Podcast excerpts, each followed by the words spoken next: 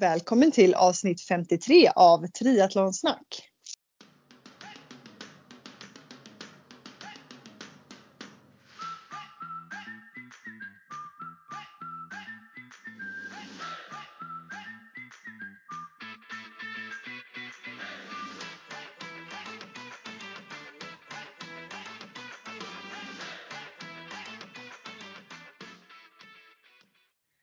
Med mig Sofia och med mig Therese. Tjena Sofia, hur är läget? Jo men det är bra. Idag är väl finaste dagen på hur länge som helst. Vi har 13 grader och strålande sol. Åh, magiskt. Ja. och jag ska säga att vi, jag är ju kvar i Gruvelsjön då. Eh, Och vi har också jättevarmt idag, säkert 5-6 plusgrader och vi har varit och turat, gått upp för med skidor och åkt puder är väl dumt att säga för det är typ slushpuppy när det är så varmt men eh, åkt eh, skidor ner då. Så jäkla härligt hela förmiddagen. ja men det har ju sett ut som ni har det fantastiskt verkligen. Jag, Ja, jag var nästan så här, när jag såg igår skulle bli sånt här väder, jag bara jag borde ta ledigt imorgon och cykla ute. men så blev det inte. Men uh, Nej, våren är snart här. exakt den är på ingång. Vi känner också det och snart är det påsk. Bara en vecka Ja kvar. precis. Då Ja. kommer vi till snön. Ja, det är härligt och vi ska faktiskt åka, eller vi är kvar tills på onsdag nästa vecka. Sen åker vi till eh, landet och öppnar upp så det blir verkligen kontraster från, eh, från att åka skidor ena dagen till att eh, lägga i båten andra dagen. Oj! Så ja, det blir väldigt rolig kon- Ja, kontrast. men ni lever ju ett härligt liv. Har det blivit mycket skidåkning eller? Ja men det får jag ändå säga, jag jobbar ju liksom som sagt så att eh, Viktor och Malte de är ute och röjer på dagarna och åker mycket snowracer och skidor och eh, håller på. Eh, men jag försöker väl få till någonting varje dag, sen om det är på morgon, lunch eller efter jobbet. Men eh, jag får till kanske 15 kilometer om dagen eller något i alla fall. Eh, så det är skithärligt att kunna få kombinera detta. Det är perfekt att jobba här. Och sen när det blir eh, helg och eh, så gör vi ju, både lördag och söndag har vi gjort massa roliga utflykter då. Vi åkte ut för denna helgen och var i Idre. Och förra helgen åkte vi uppe på fjället och längdade runt. Så ja, magiskt är det. och det, den här årstiden liksom, när det börjar bli vår, det är så härligt. Jag har blivit lite lätt solbränd i ansiktet. Ja, vad härligt. Man känner ju, eller jag känner i alla fall, man ska väl inte säga man, men jag känner att glädjen bara stiger så fort det är sol och fint väder. Ja, verkligen. Det gör så, Så nu håller vi liksom siktet in på våren och sommaren, känner jag. Ja, och så hoppas vi att det här vaccinet kan öka tempot också så att vi kan komma mer och mer till det normala liksom. Eh, ja, verkligen. Nej, Ja, ja, bra, sagt, bra peppt intro här känner jag. Men vi har ett väldigt roligt avsnitt framför oss idag. Ja, det Eh, också. Lite annorlunda. Eh, många med i intervjun. Ska vi hoppa in i det? Eller vad säger du Sofia? Det gör vi. Detta avsnitt är i samarbete med Smartfish som är en unik återhämtning, återhämtningsdryck som jag börjat ta efter mina träningspass för att säkerställa att kroppen tar åt sig av träningen och inte går tom och bryter ner. Detta är extra viktigt i min situation med relativ energibrist för att se till så att kroppen har gott med energi både innan, under och efter all träning. Så att kroppen ska känna sig trygg och inte brytas ner. För jag tycker att Smartfish-dryckerna är himla smarta och smidiga. Och på så sätt så har jag alltid deras återhämtningsdryck nära till hands efter ett träningspass. För att säkerställa att kroppen om den ska ta åt sig av den hårda träningen eller bara träningen då som man har gjort. Jag har till exempel alltid med mig en Smartfish, Smartfish när jag simmar på morgonen. För då vet jag att det kommer dröja lite längre efter simpasset till jag äter min, min rejäla frukost. Eh, så det tycker jag är väldigt smidigt. Och Smartfisk är en norsk framtagen produkt. Och det vet jag att du Therese gillar, eller hur? Ja exakt, räcker att det står Norge på det så är det ju fina grejer. Nej, skämt åsido. Eh, Smartfish det innehåller en bra balans mellan protein, fetter och kolhydrater. Eh, det har ett högt inslag av omega-3 av högsta kvalitet. Det är inget tillsatt socker eller konstgjorda sötningsmedel. Och eh, som du nämnde så är det ju en väldigt god smak eh, till skillnad från andra produkter som jag kan tycka smakar lite konstgjort. Också har det väldigt bra innehåll. Det finns i tre olika varianter för lite olika syften. Den ena heter Omega 3 och den passar främst ungdomar och yngre utövare. Men det är också eh, den som jag ofta, eh, oftast tar för den har lite mer kolhydrater än den andra. Ehm, sen finns det en med högre protein som heter High Protein. Eh, för det, och den, det är väl för den som har lite mer fokus på muskelbyggnad eller behöver ett högre proteinbehov. Och sedan den sista heter Fuel och den har också extra omega 3 i sig som är bra att få i sig för alla. Eh, och den passar lite extra bra till uthållighetsidrottaren. Det är kliniskt bevisat att Recharge förbättrar prestationen eh, och återhämtning. Och mer forskning bakom eh, och om produkterna kan ni läsa på deras hemsida som är smartfishsport.com. Så det är ett väldigt enkelt sätt att täppa igen det här fönstret som jag tjatar om efter träningspass och att säkerställa att träningen inte blir förgäves. Och som jag sa så kommer Smartfish i små förpackningar med sugrör men lätta att bära med sig och de behöver inte hållas kylda och smaka bra både lite varm och som kall. Eh, för de består endast bara, det som Therese nämnde om att de har god smak, de består ju bara av frukt och bär egentligen. Så inte massa konstiga tillsatser. Och vi har en rabattkod att erbjuda er med 20% rabatt. Och koden är triathlonsnack20 i små bokstäver. Så triathlonsnack och sen i siffror 20. Och den gäller både på engångsbeställningar och på första leveransen för en prenumeration. För de har så smart att man kan prenumerera på dem så att man aldrig går tom helt enkelt. Då, utan man får nya produkter med jämna mellanrum. Eh, så gå in på smartfishsport.com och testa själv. Så tack till Smartfish.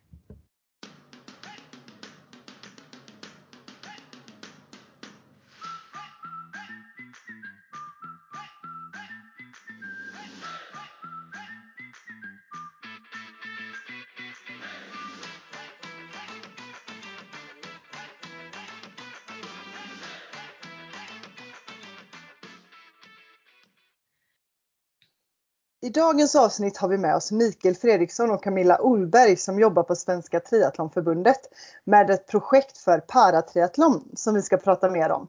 Mikael själv är före detta parasimmare som eh, varit med i pa eh, Paralympics som många vet vad det, vad det är.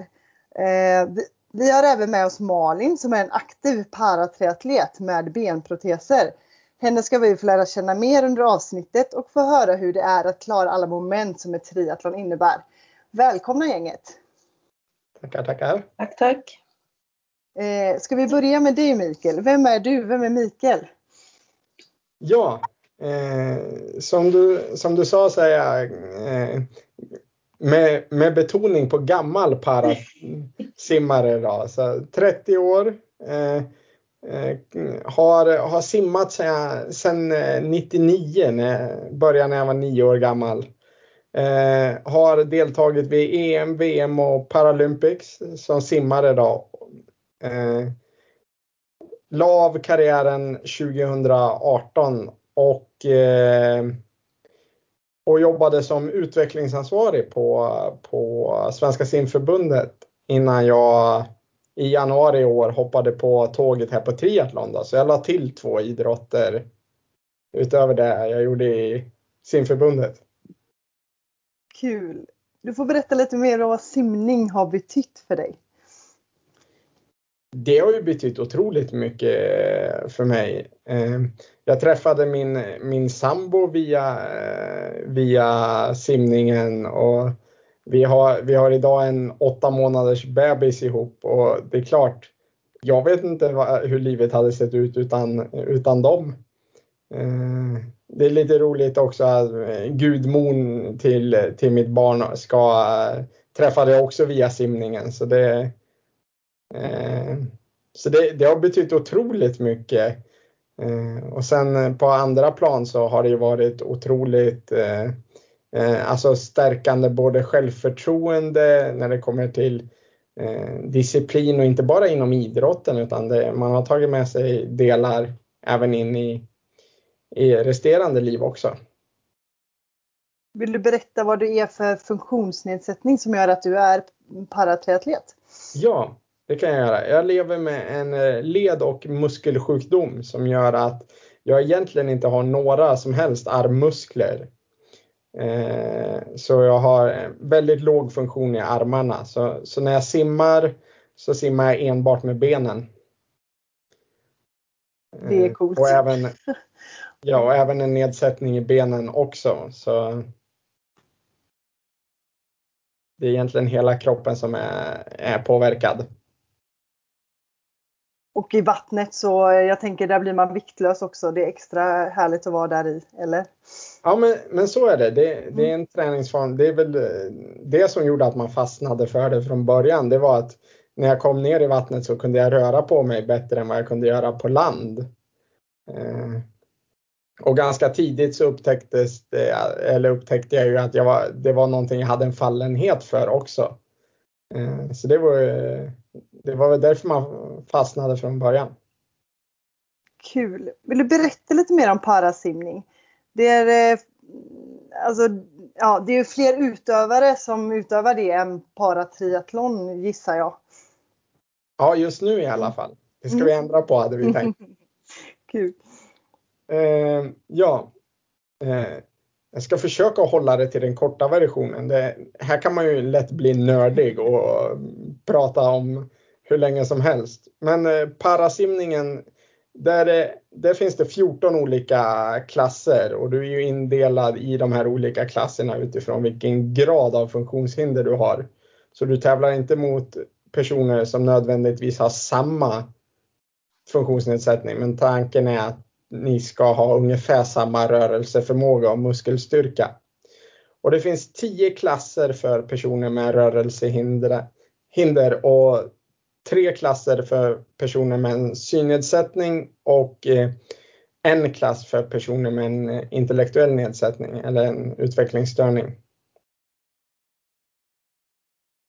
Och vi, eh, och vi tävlar på, på ungefär samma distanser som eh, som icke-para-simmare då. Det enda som är, är att vi inte har, vi har inte eh, 200 av simsätten och vi har inte de längre distanserna som 8 och 1500 frisim till exempel. Men ni tävlar liksom mot varandra då i alla de här olika grupperna fast man bedöms på olika sätt då, antar jag? Det, det är uppdelat som i brottningen ungefär. Mm. Säg att du tävlar i olika viktklasser och likadant inom eh, parasimningen att du tävlar, eller ja, parasport i stort då, det gäller triathlon också. Att du tävlar i den klassen som du eh, har blivit eh, tilldelad på. Det är en hel vetenskap, det är ett eget poddavsnitt bara det. det är inte helt lätt att förstå. nej, nej, det förstår jag. Ja, men du är ju idag väldigt engagerad i parasimning. Eh, hur många klubbar i Sverige finns det för det? Jag tänker i alla klubbar eh, så att man kan simma parasimning eller är det bara vissa? Eller hur ser det Simningen ut? är idag in, inkluderad i Svenska simförbundet. Mm. Eh, dock så är det än inte alla, alla föreningar som har möjlighet att ta emot eh, eh, parasimmare. Jag, jag, tror absolut inte det finns en illvilja i föreningarna att inte ha parasimning. Men vi vet alla att det ibland kan vara dåligt med bassängutrymme och sådär. Så av, av de 240 föreningar som bedriver simning i Sverige så finns det idag 72 stycken som har, eh, har parasimning. Då. Och det är allt ifrån Luleå till norr till eh, Trelleborg och Malmö har parasimning. Så det är ändå så att du, ja, var du än bor i Sverige så har du nästan möjlighet att kunna parasimma. Det finns i så pass bred utsträckning. Ja, i, i, störst, i stora delar av landet så kan du hitta en paraförening inom en timmas bilfärd ifrån där du bor skulle jag säga. Eh, och om man hoppar till triathlon där då, hur ser det ut? Är det samma sak där att man är klubbarna, de olika klubbarna, vissa är med i paratriathlon? Eh, tyvärr inte. Vi, vi har egentligen ingen, ingen förening som idag bedriver eh, para, paratriathlon utan vi, eh, det här är ett helt nytt. Vi har enstaka, enstaka eh, atleter. Vi har, vi har Malin till exempel i, som är med här nu idag nere i Malmö. Vi har, eh, vi har en tjej, Sofie, i, i Linköping och sådär. Så det är enstaka, enstaka eh, atleter runt om, men det finns ingen som bedriver organiserad eh, paratriathlon än. Men det, det tänker jag är min och Camillas uppgift att se till att det blir så i framtiden.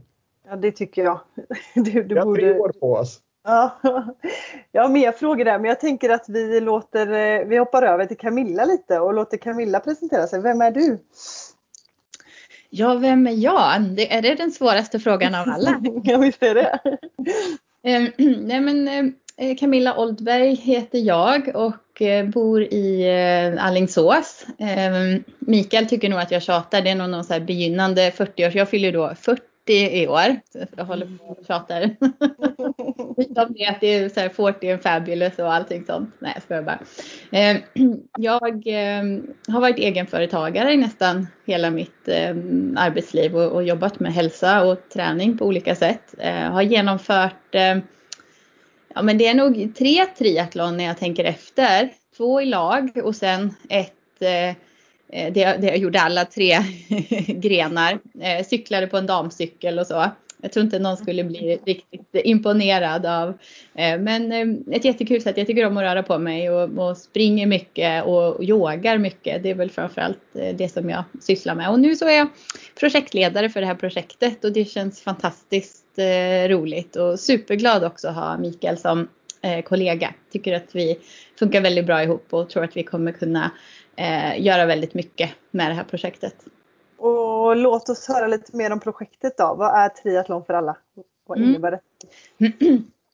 Nej men eh, precis, som, precis som det låter så vill vi ju öppna upp triathlon för fler och visionen är ju att alla som vill eh, utöva triathlon ska ha en, en eh, möjlighet eh, till det för, framöver. Så eh, det är ju ett arvsfondsprojekt. Eh, så all finansiering för det här treåriga projektet kommer ifrån eh, arvsfonden.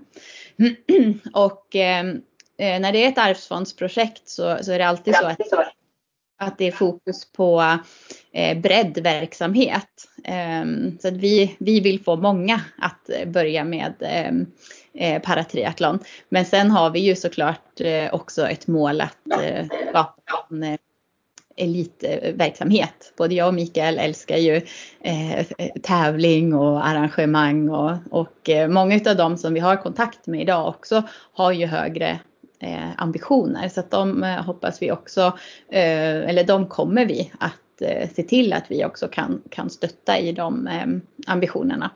Men eh, projektet bygger mycket på eh, det som Mikael har varit inne på, att eh, vi ska få in eh, paratriathlon som en naturlig del utav den verksamhet som redan idag bedrivs ute i eh, triathlonklubbarna runt om i landet.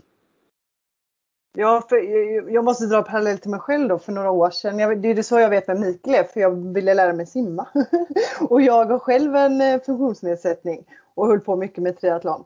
Och eh, jag var ju på riktigt intresserad då att va, det hade varit ascoolt att tävla i detta. Hur duktig skulle jag kunna bli?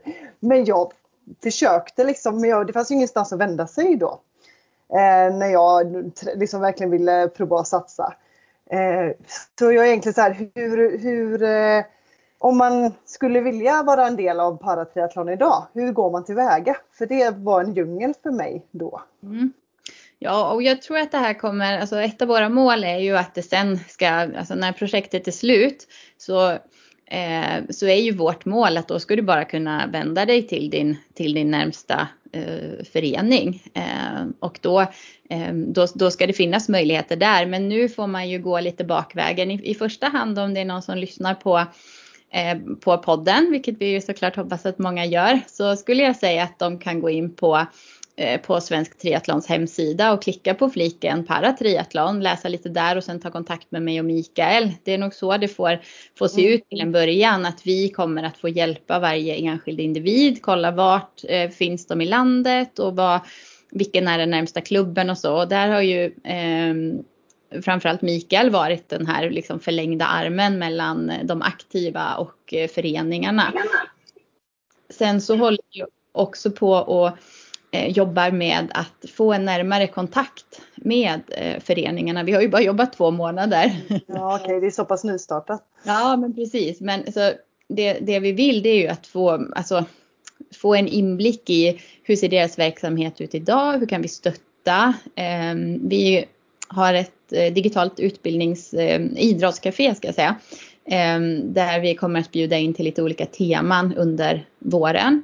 Där Triathlonförbundet står som värld kan man väl säga. Och det första temat här nu då är eh, paratriathlon. Så det är ju sån här ett sätt att bjuda in föreningarna och, och prata och Eh, att, att lyfta frågan helt enkelt. Att, eh, att liksom visa, eh, visa på vilka möjligheter som finns och, och, vad vi vill göra. Och där kommer vi också ha en gästföreläsare som är en eh, paratriatlet som, som kommer att berätta om sina eh, upplevelser. En man som heter Hein Wagner. Eh, googla gärna på honom, jättespännande eh, man. Ehm, men sen vill vi ta fram ett eh, utbildningsmaterial ehm, och ehm, ja, men stöd helt enkelt för ledare, för föreningar, för arrangörer eh, och, och få att jag tror egentligen så är det så här, vi har ju en vision och vi har en tro om att det är inte så svårt egentligen. Men jag tror att för att det finns, precis som Mikael sa, det, det, det, är få som har liksom en ovilja, men många är väldigt noga med att de vill göra rätt. Och därför tror jag att det är väldigt viktigt att vi eh, stöttar med eh, utbildningar i tillgänglighet till exempel, kring eh, bemötande så att man inte känner sig dum. Alltså, vad, vad, hur, vad ska jag använda för, eh, för begrepp till exempel? Vad, vad, ska jag tänka på? För att man vill, man vill inte eh, såra någon. Och vi håller på att titta på att utbilda guider för atleter då som har en synnedsättning till exempel. Så det finns massa spännande som, som vi vill göra och sen också åka runt och tillsammans med föreningarna eh, anordna prova på tillfällen. Det låter ju som en väldigt bra idé. Men i det här, jag tänkte så här, hur kommer det sig att det är så få utövare? Du, Mikael nämnde några få namn liksom. Eh.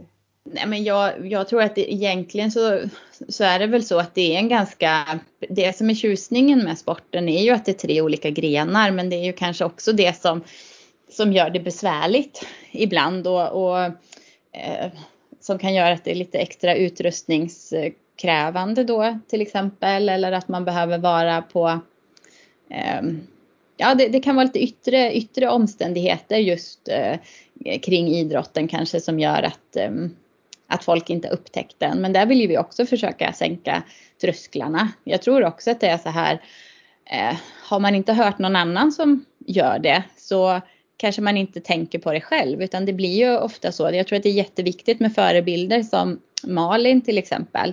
Att vi vill ju hjälpa eh, till och liksom eh, ja, men, eh, visa vilka möjligheter som finns och, och eh, alla eh, coola och häftiga eh, atleter som vi har i vårt eh, nätverk. De, de vill ju vi eh, hjälpa till att andra får upp ögonen för. För det vet man ju själv hur man, hur man ser människor och, och, och, tänker så här, gud det där skulle jag också vilja göra. Så det tror jag är en jätteviktig del också. Ju fler Eh, ju mer man kan uppmärksamma att paratriathlon finns, desto fler tror jag kommer att bli intresserade.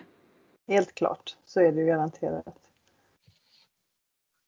Och att det då är enkelt, tänker jag, att, att gå med eller liksom få vara en del av någonting. Eh, mm. Eh, men om vi, en liten annan fråga då, om vi hoppar in på Paralympics och special, eller specialolympics, vad är skillnaden där? Har, det är två olika ja, OS-delar. Ja, precis. Och eh, Special Olympics har ju ja, Mikael egentligen eh, ännu bättre. Vill du ta den frågan Mikael? Jag, jag kan ta den, den bollen. Ja. Eh, Special Olympics är eh, egentligen en breddtävling för, för personer med en intellektuell nedsättning. Eh, som, finns, som finns överallt i, i hela världen och är Special Olympics är kanske än större om man tittar på till exempel USA, Australien och i de asiatiska länderna än vad de är här i Sverige. Eh, medans, medans Paralympics då, det är, det är alltså lätt översatt OS för personer med en funktionsnedsättning. Där, där även eh, vissa personer med en intellektuell nedsättning är, är eh, in, inkluderade. Men eh, det, så Paralympics är är mer elitinriktat och har alla funktionshinder medan Special Olympics är inriktat på bredd och bara intellektuella nedsättningar. Okej. För det, det hade jag ingen, ingen aning om innan. Det var nytt för mig. Eh, vad säger vi Sofia? Ja. Ska du ta över eh, intervjuandet istället? Och så hoppar vi över till dig Ja, nu har vi gått igenom lite, lite hur det fungerar så. Sen tänker vi hoppa över till Malin som atlet. Ja, Eh, lite och, och hur det ser ut. Så vill du börja med att berätta vem du är Malin? det kan jag göra. Malin heter jag då och jag är 30 år gammal, eller ung tycker jag. Ehm, Jag är en väldigt eh, envis triatlet och atlet överlag. Jag ger mig inte förrän jag är färdig. Eh, Och det är väl därför att jag fortfarande håller på med det jag gör. Eh, Jag började faktiskt med simning eh, 01 när jag var 11 började jag simma. Lite mer som rehab för att jag inte fick lov att simma när jag var sjuk, cancersjuk. Eh, så då ville jag bada och sen så blev jag simmare. Jag kunde inte simma med två ben men jag kunde simma med ett. Eh, och sen eh, fortsatte jag där och var med i något landslaget och höll på och sen så har jag ju så här inte slutat med simning än. Men eh, 2013 då blev jag inbjuden till att eh, vara med i lag eh, på triathlon. Och det tackar inte jag nej till. Eh, mer än att jag då kom på att det var i öppet vatten och jag är livrädd för öppet vatten. Men eh, jag gjorde det för laget och hade en följebåt så att eh, det var där triathlon började. Eh, sen har jag fortsatt med det och jag känner att jag är inte färdig med det. Trots att jag har blivit mamma och har kört ett VM så vill jag fortsätta köra stora tävlingar. Men det är inte lätt att kombinera mammaliv och träningsliv och familjeliv och jobb. Eh, Men eh, vill man så får det ju gå. Så att, eh, nej men det är jag, en envis, envis atlet helt enkelt. Jag, jag ska Hur länge, bli hur, länge färdig. har du varit, hur länge har du varit mamma? Eh, två och ett halvt år blir det. Eller har det varit något sånt? Ja. Så att, eh, men jag, jag, jag gjorde min, en, jag tävlade när jag var gravid också. Men det var ingen som visste det då. Mer än jag och min tränare. Eh, och min man självklart. Lite extra, lite extra superkraft kanske? Lite grann och då var jag i vecka 18 när jag gjorde min simtävling. Ehm, och det försökte jag dölja så gott jag kunde. Ehm, jag hade sammandragningar under loppen men det struntade jag lite i för jag skulle tävla. Eh, och det gick bra. Och sen eh, tävlade jag igen eh, när hon var ett halvår gammal. Då var jag tillbaka. Ja, Och sen gjorde jag min första triathlon när hon var ett år gammal. Så att eh, jag försökte komma igång så fort jag kunde. Inspirerande. Men om vi går in, om vi går in på, som vi nämnde innan då, triathlon som ändå har tre olika grenar. Mm. Hur, eh, hur fungerar växlingar, växlingarna med benproteser?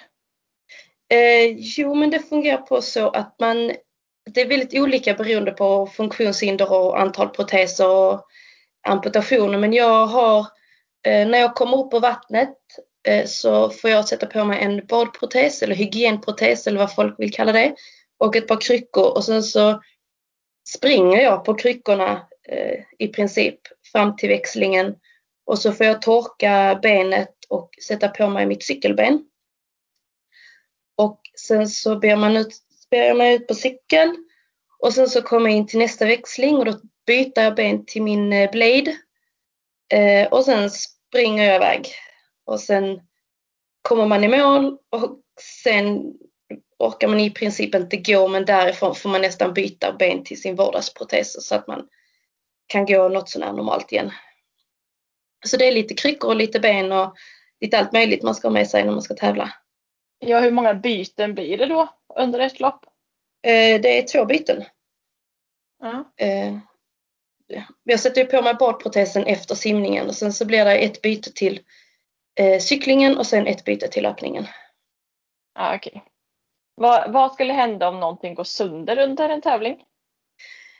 Eh, Ja, det beror på vad som går sönder. Går protesen sönder när du cyklar så får man, kan man ju hoppas på att man kan fortsätta cykla på ett ben. Att man på något sätt kan få av sig protesen eh, och fortsätta cykla. Annars så eh, antingen får man lösa det eller så är det kanske kört. Men man får, får lösa det på vägen. Och sen löpningen, om löparprotesen går sönder, då kommer du i princip ingenstans. Utan då, då, får, då får man stanna. Är det någonting som händer ofta, att det faktiskt går sönder? Eh, peppa peppa, nej. Nej, För, förhoppningsvis inte. Det har aldrig hänt mig eh, än. Eh, men eh, proteser, de ska hålla. Det ska hålla. Så att det, det, det ska bara hålla helt enkelt. Eh, Men som vi nämnde innan då, som paratriatlet med så få utövare, tillhör man generellt sett någon klubb när man tävlar eller hur ser det ut där? Ehm, det har inte, har inte funnits så mycket parat, alltså tävlingar i Sverige. Så att jag har ju tävlat på vanliga tävlingar eh, liksom med, med de andra, med mina egna förutsättningar. Eh, och vi fick ju möjlighet att tävla på Tjörntriathlon där vi fick liksom köra på våra egna regler för att få kunna, alltså för att de ville att vi skulle delta. Ehm, så att för, men för att få tävla så skulle man vara eh, anmäld via en klubb. Så då tog jag en klubb i Malmö som jag aldrig hade träffat eller visste inte vilka de var men det var en klubb. Så hade jag en licens liksom. Och så har jag fortsatt i princip. Bara för att få licensen. Så det finns egentligen inga, inga tävlingar för paratriathlon i Sverige. Det har inte funnits mer än Tjörn. Och sen så fick jag möjlighet att tävla på Malmö triathlon. Men jag har ju fortfarande, där var jag den enda paratriatleten. Eh, Och då fick då jag tävlar köra, du egentligen mot vanliga inom citationstecken. Ja, och mig själv. Ja. på Tjörn triathlon var jag den enda kvinnliga paratriatleten så där körde jag ju mot mig själv där också. Så att jag har ju varit, på de tävlingarna jag har varit så har jag varit ensam kvinnlig paratriatlet. Alltid. ja, då gäller det att ha ett VM. speciellt pappben för att pressa sig själv. Ja, det, det var mycket vilja och väldigt mycket eh, att nej men jag, jag vill också vara med och då ska jag vara med.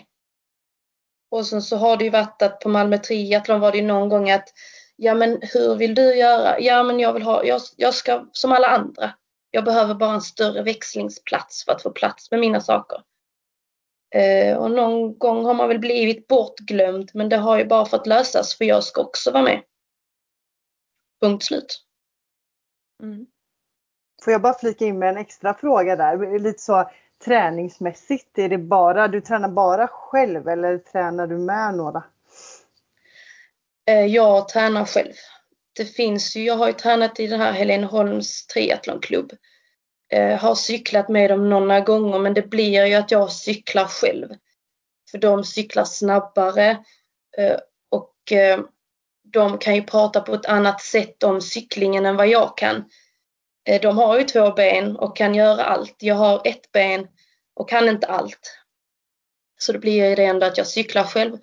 Men de pushar och de har stöttat men jag har känt att, att jag, jag drar ner dem istället och de får bara vänta på mig så då blir det att då cyklar jag själv istället på mitt sätt.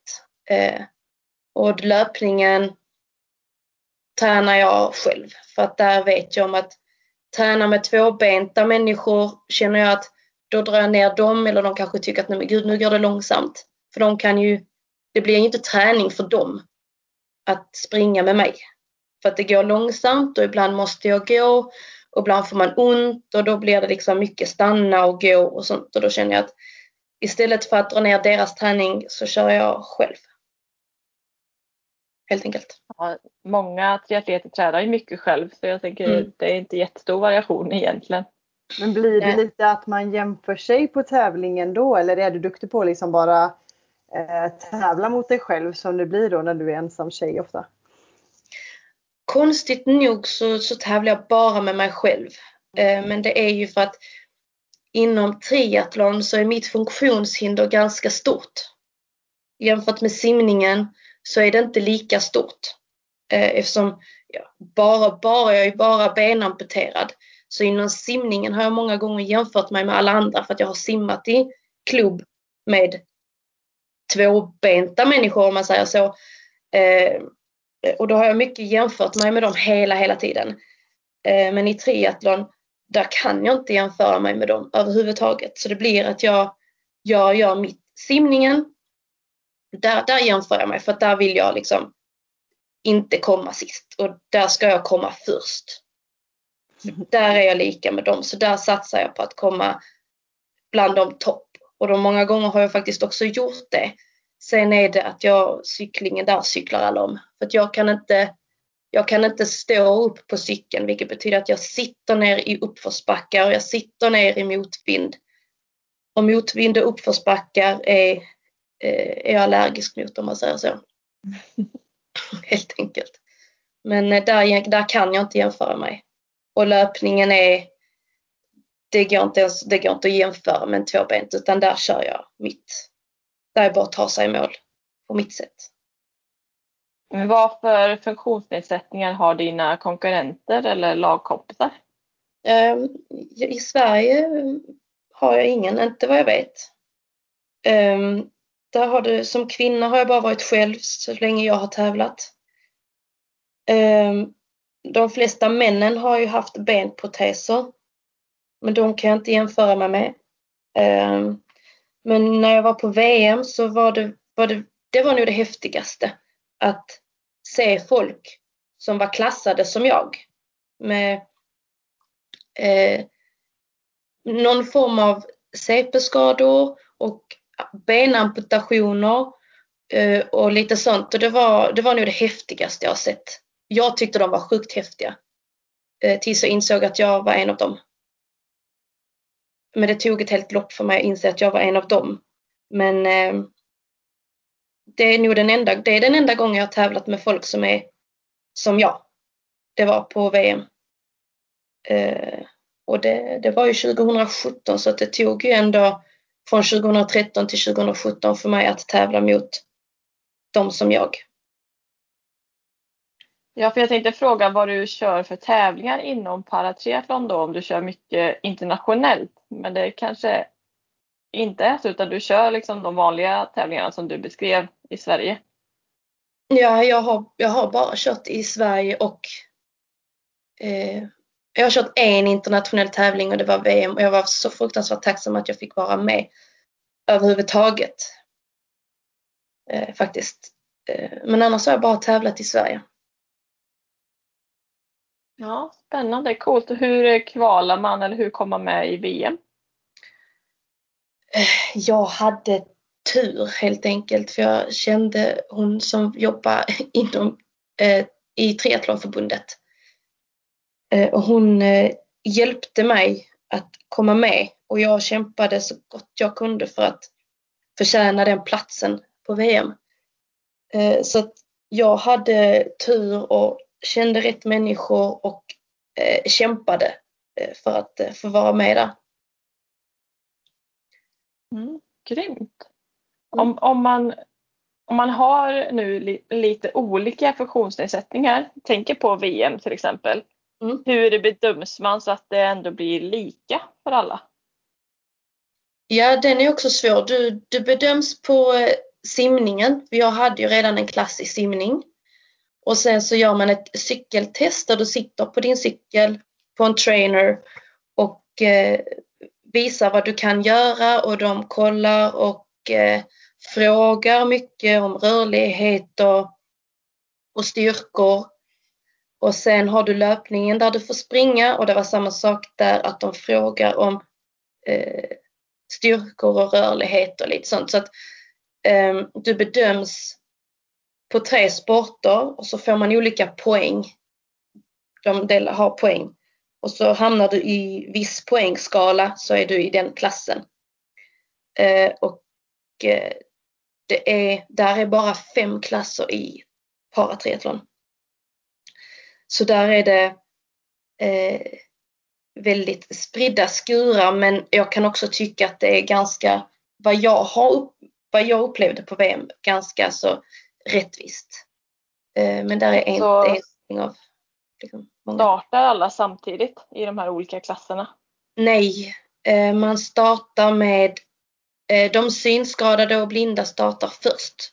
För att de är snabbast. Det är för att man inte ska krocka på banan. Och då kör de ju med guide. Så att de får ju hela banan för sig själv i början. Sen startar man med de som har en ganska liten funktionsnedsättning som armamputerade till exempel eh, hand och arm eller något sånt. För att de i simningen kanske de har lite mindre poäng men i cykling och löpning då har de sina ben. Så det är inte så mycket funktionshinder på dem. Sen, så de är ute på banan efteråt och sen så efter det så är det lite mer funktioner som Eh, fotamputerad eller lite högre upp på armen eller någonting. Och sen startar eh, den lägst, näst lägsta och då är det låramputerade, lite större form av CP-skador eller andra eh, funktionsnedsättningar på det sättet. Och sen efter det så är det de som sitter i rullstol som kör sist. Och de behöver i princip också nästan bana för sig själv. För deras löpning på, på eh, rullstol, det går undan. Det går så fort så att det är sinnessjukt egentligen. Imponerande fort. Så de behöver också banan i princip för sig själv. Så det är väldigt fin och bra uppdelning tycker jag där. Ja, vad bra. Du verkar ju väldigt eh, motiverad och driven. Mm. Vad, har du, vad har du för mål nu framåt? Både i närtid och på, på längre sikt? Eh, nu i närtid så hoppas jag ju verkligen att vi får lov att tävla till sommaren så att jag åtminstone får komma igång igen. Eh, och då har jag hört att vi har två paratävlingar eller att vi får vara med i paraklass eh, till sommaren. Och sen eh, vill jag köra en stor tävling till. Eh, såsom EM, VM, någonting innan jag känner att jag kan lägga av. Men sen har man ju familjelivet. Vi vill ju ha ett barn till, men man får planera lite hur man ska göra för att man ska hålla kvar vid idrotten. Eh, men det är ju idrotten, alltså den, den försvinner ju inte för att man skaffar barn. Eh, och jag vet ju att man kan träna när man har barn.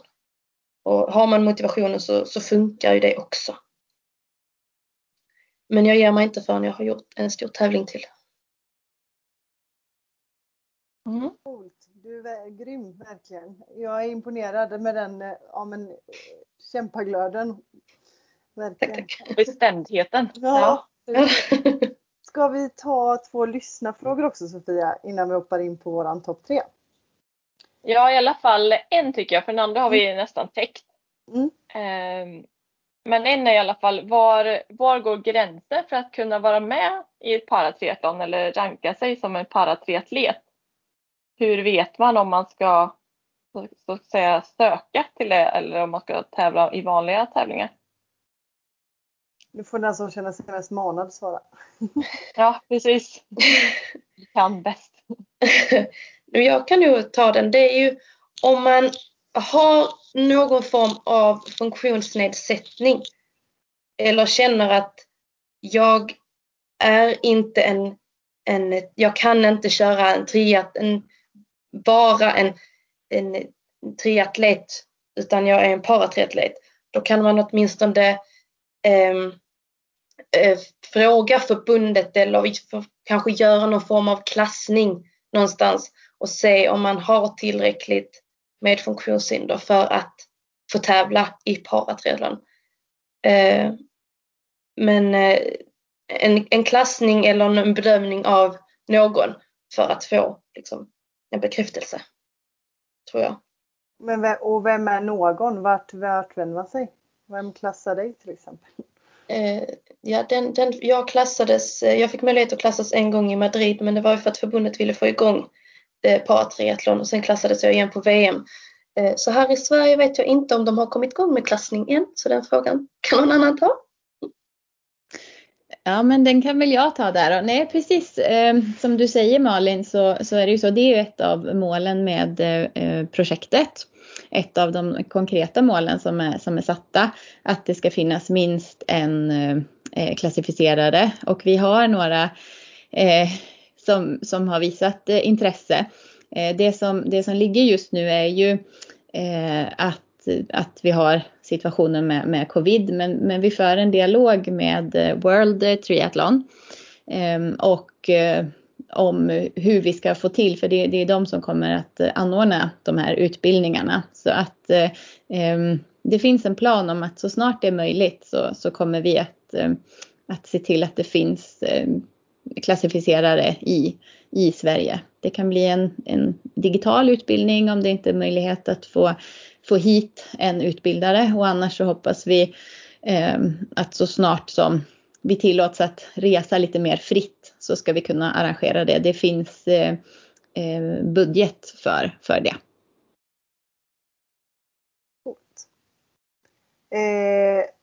Då tycker jag vi hoppar in på dagens topp tre-lista. Och den Eh, de tre tipsen från er är vilka tre generella tips har ni till våra lyssnare för att lyckas med det eh, man tar sig an? Eh, jag vet inte vem av er som har tagit sig an frågan eller om ni har delat upp det, men eh, shoot! Ja, jag och Mikael diskuterade ju lite. Malin kanske har en egen topp tre. Jag tänker att det kan vara väldigt spännande att höra från, eh, från en, eh, en aktiv också. Men eh, det som jag och Mikael diskuterade är att först så handlar det ju om att man ska göra det för att det är roligt. Ehm, så att man, man låter den här glädjen stå i centrum. Ehm, men sen så pratade vi också om det här med ja, men lite grann med mikromål. Att, det, det, kan ju verka som att det är så mycket. Alltså det, det är så mycket utrustning och man kanske ska tänka kring det här med vad, vad hamnar jag i för klassning och hur ska jag göra med klubb och så vidare. Det är ju det, det är många frågor men vi, vi vill att, ja men tänk så här, bryt ner det. Tänk så här, vad är, vad är nästa steg? Vad har jag precis framför mig? Jag behöver inte alltid Eh, Eh, tänka på alla saker som ska göras eller om jag har satt eh, ett stort eh, träningsmål så, så börjar man ju inte vid målet så att säga utan man, man tar det ju stegvis. Så, en sak i taget, kolla vad som är nästa möjliga sak som tar dig framåt. Och ehm, det tredje är att det blir alltid roligare när man gör det ihop. Så Mikael skrev, ta med en kompis. Det tycker vi också. Vi vill ju också att fler ska börja med triathlon. Det var riktigt bra tips. Verkligen. Eh, har Malin också något eller? Eh? Jag tyckte det var väldigt bra tips. Eh, nej men jag tänkte, ja men samma sak att eh, kör på det du tycker är roligt. Eh, ha mål med det du gör. Eh, och som sagt, träna med någon annan.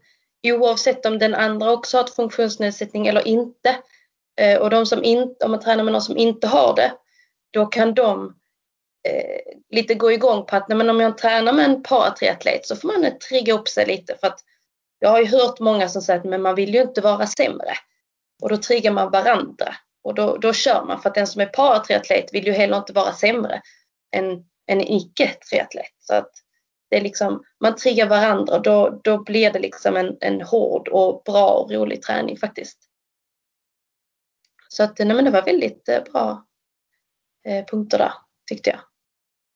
Och man ska inte Då- tänka på utrust, utrustningen för att tycker man att det är roligt och man har ett mål så, eh, så, så kämpar man för utrustningen också. Så att det, det kommer på köpet så att det, det löser sig på något sätt. Bra där. Då tänk- tänker jag att vi hoppar in på de fem snabba. Och vi tänkte att du Malin får svara på dem. Jopp. Så då ger vi alltså två alternativ så ska du egentligen svara utan att tänka för mycket. Japp. Yes, så träna med eller utan musik? Eh, med musik. Träna på tidig morgon eller sen kväll? Svårt. Eh, svårt. Eh, ja, eh, ikväll tycker jag. Sprint eller olympisk distans? Eh, sprint. Skavsår eller håll? Eh, ja. Eh, skavsår. Ja. Varma eller kalla förhållanden under tävling? Eh, varm. Ja. Ja. Kul, man behöver alltid smaka lite på den här skavsår eller håll. Pest eller kolera liksom. Ja, sig in i hur det känns. ja. Ja, hur, hur resonerade du på den då? Men jag har haft så mycket skavsår genom mina år som protesbrukare så att den, den smärtan kan jag eh, ja, men den, den får man bara glömma för då tänker man att den, den går över när du kommer i mål. Eh, det gör i och för sig håll också. Men, men håll, då har man väldigt svårt att andas. Ett skavsår, ja men det är bara, det man bara kör. Har man ont och du har börjat ett triathlon, man bara kör. Du lägger inte ner för att du har ont. Du lägger ner när du kommer i mål. Ja, det är en Typ. bra inställning. Ja. Ja. Sofia, ska du, eh, ska du dra avslutningen då? Ja, jag tänkte bara, det var alla frågor och så som vi hade. Jag vet inte om det är någonting som ni vill tillägga eller om ni tycker att vi har missat någonting som ni vill att våra lyssnare ska ta del av innan jag presenterar vad vi har kommande i nästa avsnitt. Ingen som har något mer? Nej, börja med triathlon, det är sjukt kul. Om man vill komma i kontakt med liksom paratriathlon, vart, eh, hur gör man det på bästa sätt? Har, är det någon hem, går man in på Triathlonförbundet eller har ni någon mejladress? Eh, Ja men både och. Man, går, man kan gå in på Triathlonförbundet. Eh, där har vi en flik som heter Paratriathlon och den kommer att eh, Eh, uppdateras eh, hela tiden. Så det, det, det kommer kontinuerligt eh, ny info där. Så gå gärna in och läs där. Och där finns det också kontaktuppgifter till mig och Mikael.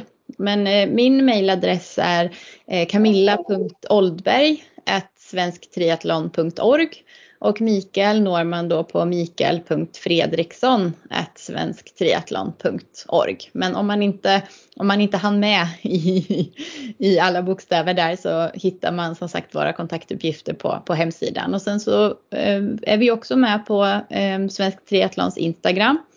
Eh, så där eh, syns det också en hel del utav vad vi gör så följ oss gärna där också.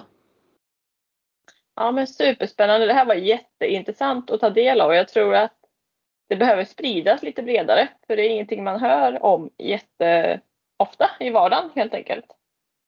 Så stort tack till att ni var med.